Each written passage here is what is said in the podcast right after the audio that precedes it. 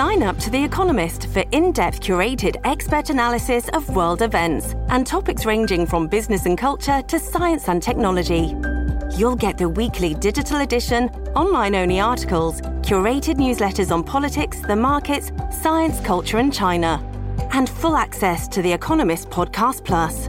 The Economist is independent journalism for independent thinking. Go to economist.com and get your first month free. Storie Libere presenta 10 novembre 2022, io sono Alessandro Luna e queste sono le notizie del giorno.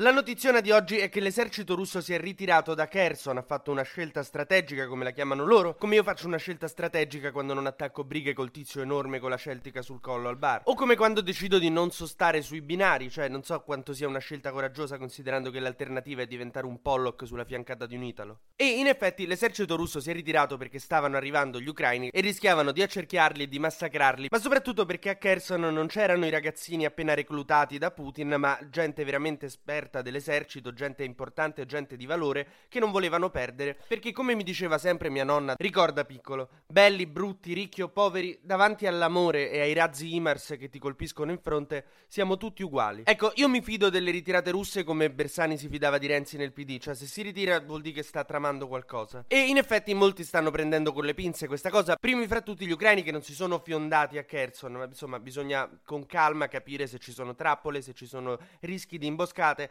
però potrebbe essere anche che l'esercito russo si è proprio trovato con le pezze e ha deciso di andare dall'altra parte del fiume Dnipro, che come sapete ospita su una delle sue sponde la città di Kherson.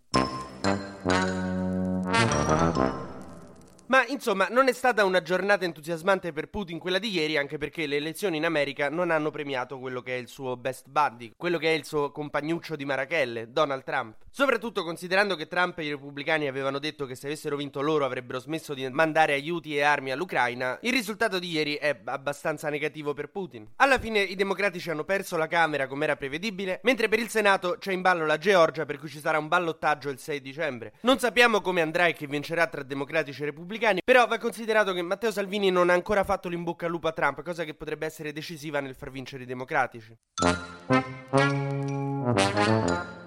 Biden ieri era contentissimo, sembrava mio nonno quando vedeva Paperissima. Ha detto oggi ha vinto la democrazia e soprattutto voglio ricandidarmi. E in effetti lui comunque zitto zitto è riuscito a convincere la generazione Z a votarlo, toccando i temi che più a noi interessano, come aborto, armi e marijuana. Ma questa è stata la prima elezione, attenzione, in cui la generazione Z è risultata in qualche maniera, non dico decisiva, ma ha avuto il suo peso. Cioè ragazzi ci stiamo prendendo la politica, lo sapete che vuol dire questo? Che tra pochissimi anni ci sarà qualcuno che al suo discorso di insegnamento dirà elezioni vinte c'è check. E vi confesso, io non vedo l'ora. Non vedo l'ora di vedere il primo presidente che fa il discorso con light ring davanti e che se la prende con le vibes che manda l'opposizione. Ma adesso la grande domanda rimane: Trump è finito o no?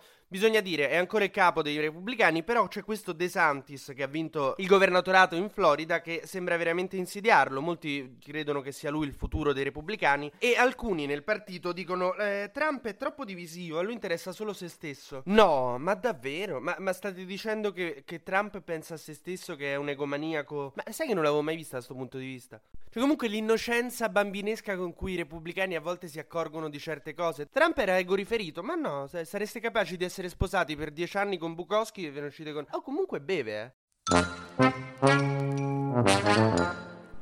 Passiamo brevissimamente in Italia dove ieri c'è stata una scena molto buffa, cioè Giorgia Meloni che riunisce i suoi e dice loro che cosa ha fatto in queste settimane e soprattutto cerca di spegnere un pochino gli incendietti che sono scoppiati intorno a sé. Ieri ha preso e ha detto allora raga, eh, i migranti non ho deciso di farli sbarcare io, che mi ha ricordato molto quando si facevano le feste in casa e c'erano dei casinisti imbucati e tu dicevi oh non l'ho invitati io, ve giuro.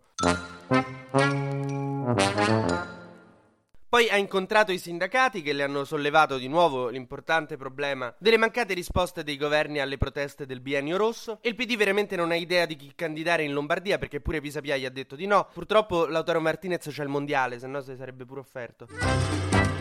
TG Luna torna domani mattina, sempre tra le 12 e le 13, su storielibere.fm.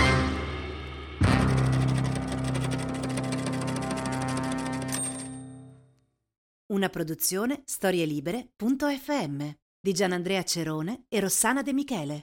Coordinamento editoriale Guido Guenci.